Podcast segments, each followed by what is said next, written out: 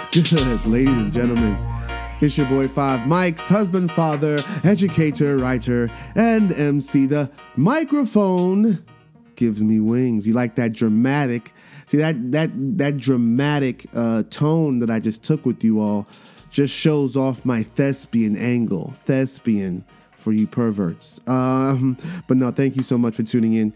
Um, whether you tune in through the website, theideaofmanhood.com, or if you found me on iTunes, wherever you're tuned in from, thank you so much for tuning in. But that's not the end. We want you to share, to comment, to rate, uh, to subscribe, all of that stuff. So, um, but thank you for joining in. This is season two, episode 26, I believe. And um, I've been wanting to have this conversation for a long time. Um, I've been sitting on it, but so many things have happened, and still so many things are happening. You know, our country seems to be in disarray. Um, there's a whole bunch of stuff hap- happening on TV and in hip hop, and I kind of abandoned the hip hop format that I had uh, last season, where I would talk about. Um, you know, the hip hop moment. And I think I'm to bring that back next week. So many people have asked, whether email or just like, yo, I'm old. I don't know what's going on in hip hop. Why'd you stop giving those updates? I'm going to do that because I know some of you old heads and some of you fake old heads, um, you know, really need that and and want to be relevant in that way. Um, but there's a lot going on, and like I said, there's this topic that I've been sitting on that actually I was introduced. We were introduced at church um, a couple weeks ago. And if you're not familiar, in Bowie, in, in Maryland, where I, I live in Bowie, Maryland, but in, in, Maryland, there's a church that my wife and I attend. It's called Zion Church. Pastor Battle is an excellent uh, pastor, leader, orator, role model, um, a, a, motivator. Uh, and he's definitely blessed in, of course, you would imagine he would be, but he's definitely blessed in just the way that he engages with his audience is very, very uh, inspirational to me. Um, you know, so when I go to church, when I if I watch it online or if I'm in the room, you know, I am listening to the message. Of course, I'm following along with the scripture, but I'm also uh, I also admire the way that he engages the audience, not in the traditional preacher, you know, sweat in a towel and not in that way, which he does sometimes, but uh, just the way that he engages the audience and knows the listeners and gives examples and how he uses the stage, how he tells a story. It's very, very inspirational. And uh, I got to make sure I tell him that when I see him because telling him on this format, he might not hear. But in church a few weeks ago, uh, he was talking about relationships as he as he normally does, and what I really enjoy about going to church, which is something I could say wholeheartedly without any like, well, you know, in the past, going to church was sometimes a task, it was a chore, and it always didn't feel it always didn't seem to feed my soul the way I needed it to. Um, going to this church that we attend now, and I'm never the like, you know, hey, you need to come to my church. Oh, uh, I'm, I'm, an evangelist. On, you know, I'm a mi- missionary in that way. But going to the church, I really feel like he's speaking to me. He's speaking to the audience. He's speaking to the community and identifying the problems or the uh, the challenges, uh, the areas of improvement in uh, in our community.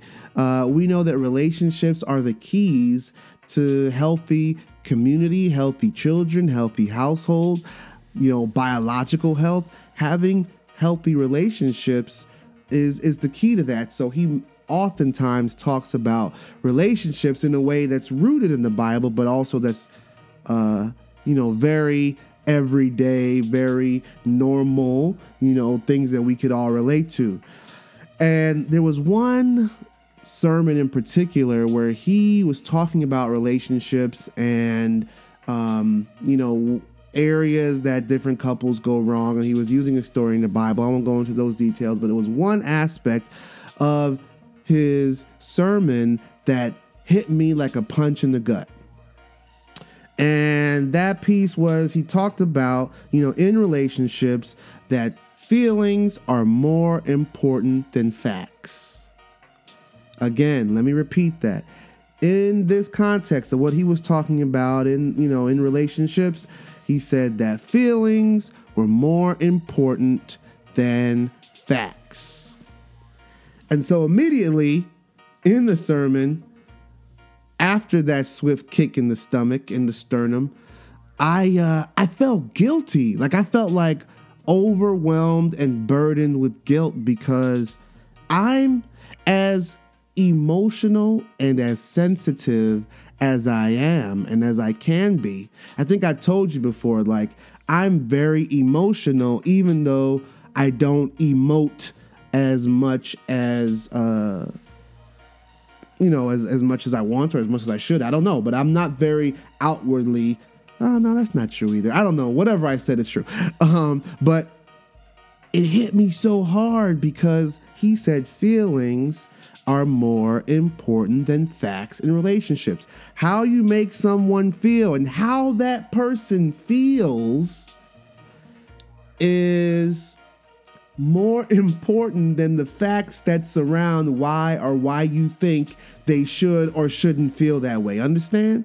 So, how, of course, you know, if someone's talking to you, you know, a preacher or somebody that you trust, a mentor, counselor, whatever, and they tell you some truth, of course, you're personalizing. And I'm like, yo, like I'm a facts guy. When it comes to relationships, like I'm a fact guy. I'm a fact guy, right? I am all about, you know, in everyday life, not even just in relationships. I'm all about holding people responsible for, you know, what they said, what they did, like what words they use. I'm a semantist. Like, like if you you said, but you said though, you know what I'm saying? Like you said, and so I'm thinking about my relationship with my wife. I'm thinking about my relationships with colleagues, with friends. You know, I am a facts guy. As much feelings as I feel, like I feel everything. Very sensitive to you know to uh, to to that kind of thing. I'm I feel everything, but when it comes to you know how I connect and relate with others, I'm very much a fat guy. And the um, the example that he gave in the sermon, if I can remember correctly, was basically something like you know a wife went to her husband and you know they were going to a cookout let's say i can't remember the specific example but they were going to a cookout and you know the husband and wife were there and they're going and you know they're hanging out and you know, when they get to the cookout, the wife goes one direction, the husband goes in another. Like wasn't anything, just normal guys playing cards. The the wife's talking to you know whoever, um, and after the cookout, you know the wife comes back home and t- tells the husband, you know, in her feelings all day, and the husband like, "What's wrong with you? What's going on?" And she was like, basically, you know, we went to this cookout and I felt abandoned. You didn't introduce me to anybody um, and I felt like you abandoned me, and, and that's you know that's that's a hard word to hear if your husband you feel like your wife abandoned you. So I would imagine that that husband's like, "What? What are you talking about?"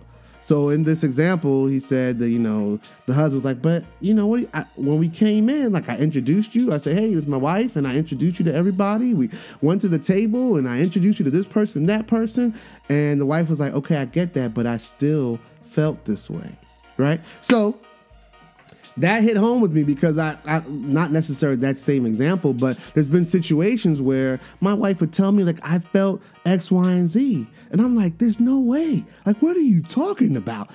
I did exactly what you asked me to do. You know what I'm saying? I felt that this, you know, whatever it is, whatever the example is, right? And husbands, we've been there. That's why it hit me so hard because I was like, yo, if I'm feeling this, then I know dudes all around the world are feeling like, yo, I can't do right by you because you said you wanted this, I gave you this, and you still feel like this. So, how did we process that? How did I? So, I'll tell you how I processed that, and I tell you how I'm still processing it. So, of course, you know, a lot of times you hear things in church, you hear things from somebody you trust, counselor, whoever, and you're automatically inclined to take that as truth. So it's like, boom. Well, now feelings are more than facts. Like, so in my mind, I was like, damn, I'm failing. Like, as a husband, like, maybe it's just like everything, my whole world got flipped upside down because I thought that fact you know, I thought it was like, hey, I, am just holding you accountable for what you said. You said you wanted this, I gave you this, and now, so what? Uh, so I'm having this internal conflict. I was like, man, I have to be more in tune to the way that my wife feels, the, you know, the way that your friends feel, whoever, people that are close to you, your mom, your dad, whoever it is that you have a connection with. In my mind, in that moment, I'm thinking, like, man, all of this time I was leaning on fact and maybe I just need to focus on feeling and making sure people feel good and, you know.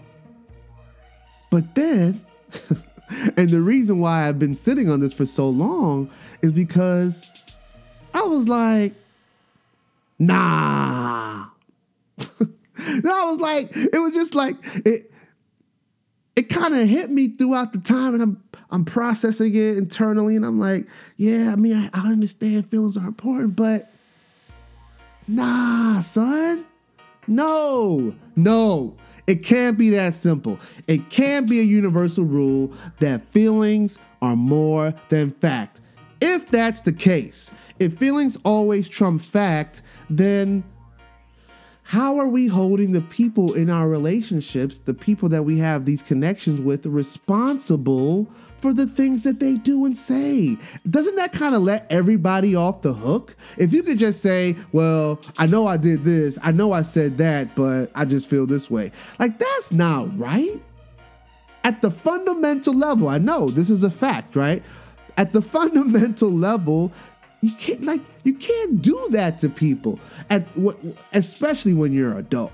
If you're a child or you're a teenager, or even if you're, you know, a young adult, you're still trying to figure things out, whatever. You're in college, you're run by emotion, you're run by hormones, whatever, whatever. All right, yeah, your feelings might, you know, be wavering and all over the place. But when you're in a relate when you're in an adult to an adult relationship, feelings can't always be more important than fact. That's crazy. That's crazy.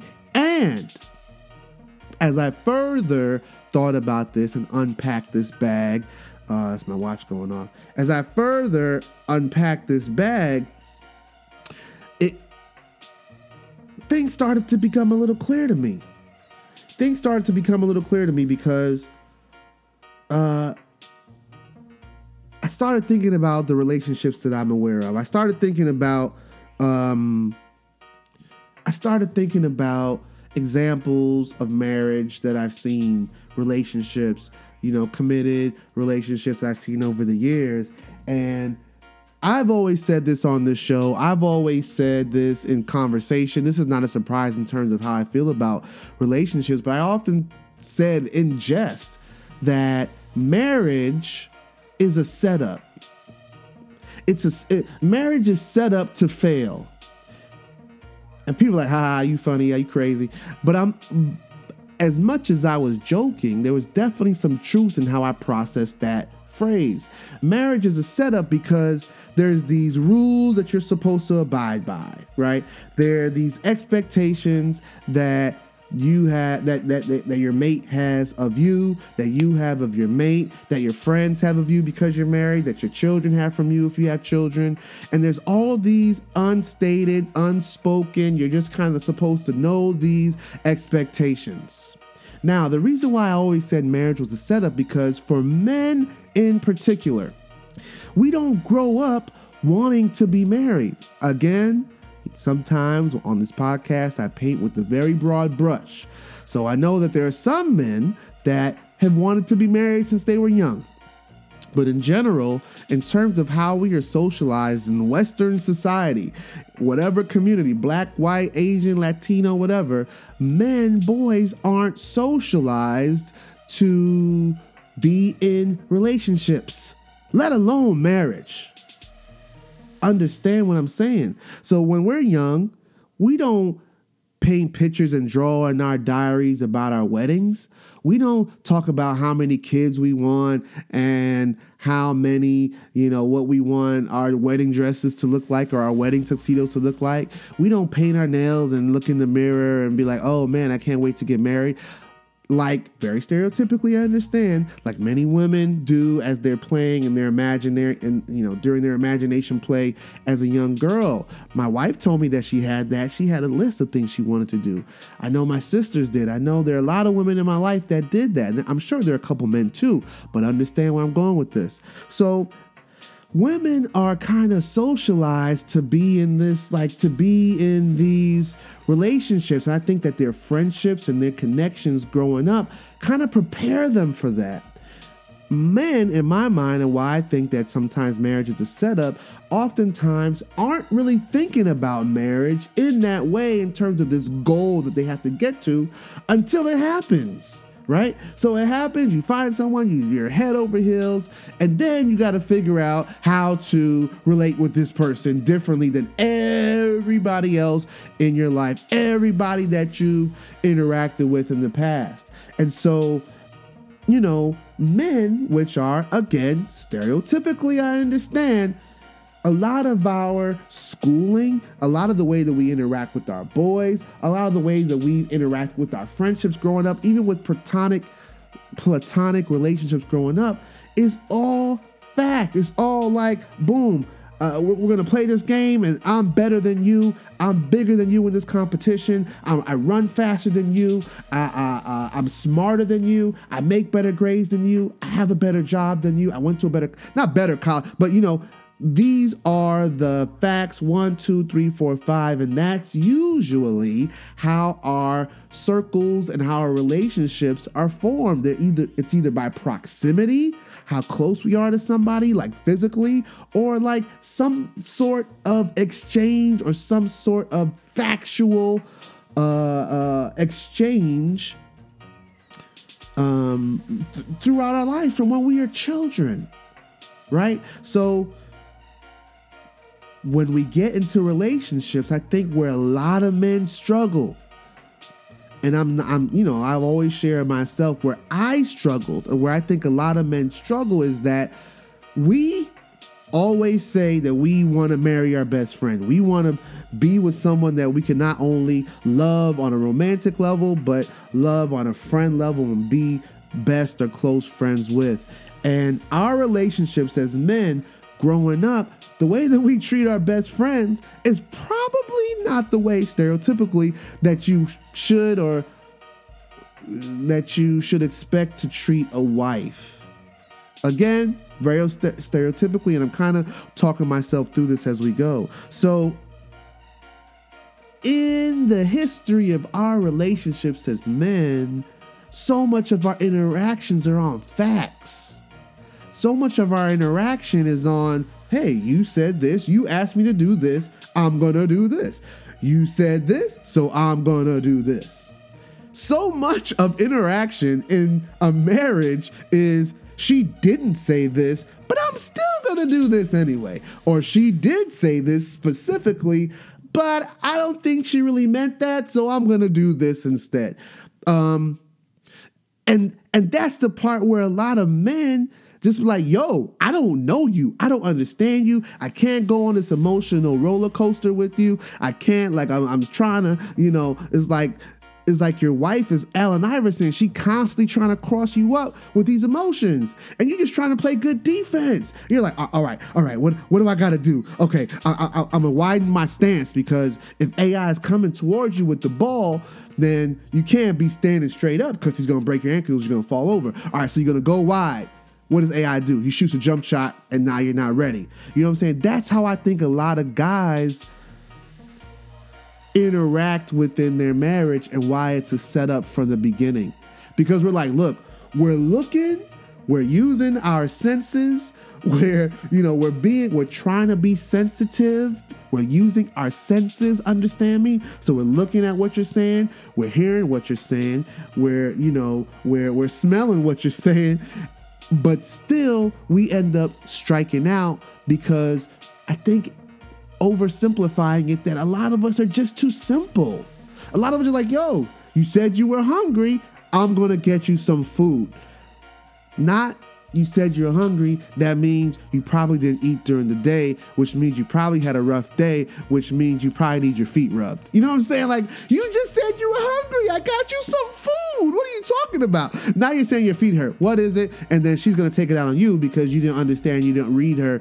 You know what I'm saying? Again, oversimplifying. So I think that my processing this over the past few weeks when I'm thinking of feelings versus facts, feelings are more important than facts. That's what Pastor said, but I don't know, man, because I feel as if, again, you hear me, I feel, I feel as if if you really think that feelings are more so than are more important than facts, then that gives the person that with all the feeling the advantage, right?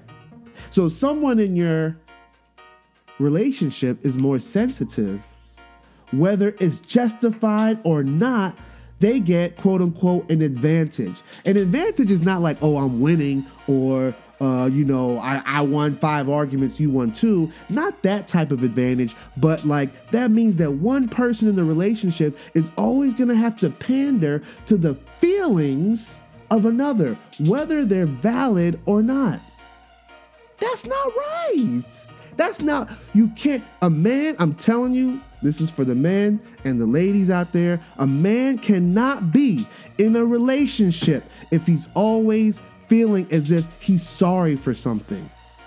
Understand what I'm saying? Like this is this is major. And I don't know, I haven't seen in any other medium where men, women, children, psychologists, counselors talk about this. If a man is, is in a constant state of apologizing or being apologetic or feeling the need that he needs to apologize because someone else is sensitive all the time, a man will not stay in that position. No one should stay in that position, to be very honest. But men just aren't, uh, again, I, I, and I hate doing the whole like, all men do this, but uh, again, I'm, I'm simplifying for the betterment of this conversation. But I really believe that men are not to be in this constant state of, oh, I'm, I'm sorry, you know, I, I was just, you know, I, I didn't understand. Or that is a setup for disaster. That makes men feel weak. When men feel weak, they do things that don't make sense. They look for someone to make them strong. They look for something to make them strong. They look for uh, uh, outside uh, outside enhancement if you're in your relationship and you always feel small, you always apologize, you're always trying to pander to someone else's feelings, making them feel good, and it's not being reciprocated, key, major key. If that's not being reciprocated, and you're always in the point of, oh, uh, I didn't see that, I don't understand, I'm, oh, I'm sorry, and someone else comes in and makes you feel like a king or makes you feel like oh man, come on, this you, it, it, makes you feel the opposite, then that's going to be a lot more attractive than always feeling like a heel. So, the feelings versus facts. Feelings are more important than fact. I don't know. I don't think they are, honestly. I feel that as men in our relationships, it is our responsibility to hold people accountable for what they say, what they do, what their actions present.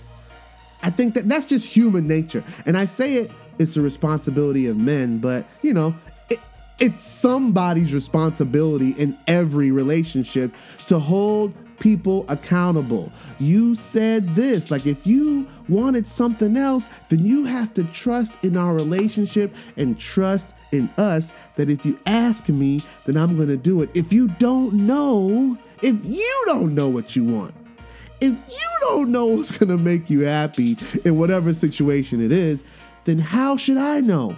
And a lot of people like, well, you should know because you know me. Okay. So if I go out there on a limb and I try to do something, you know, just feeling my way in the dark, well, you know, she didn't really tell me what she wanted, but, you know, I'm gonna try because I'm trying to do da da da da. And you go in there and you swing and miss, you can't get mad. You can't hold that against that person, can you? I mean, this is real. This is a real question. Can you hold that against somebody?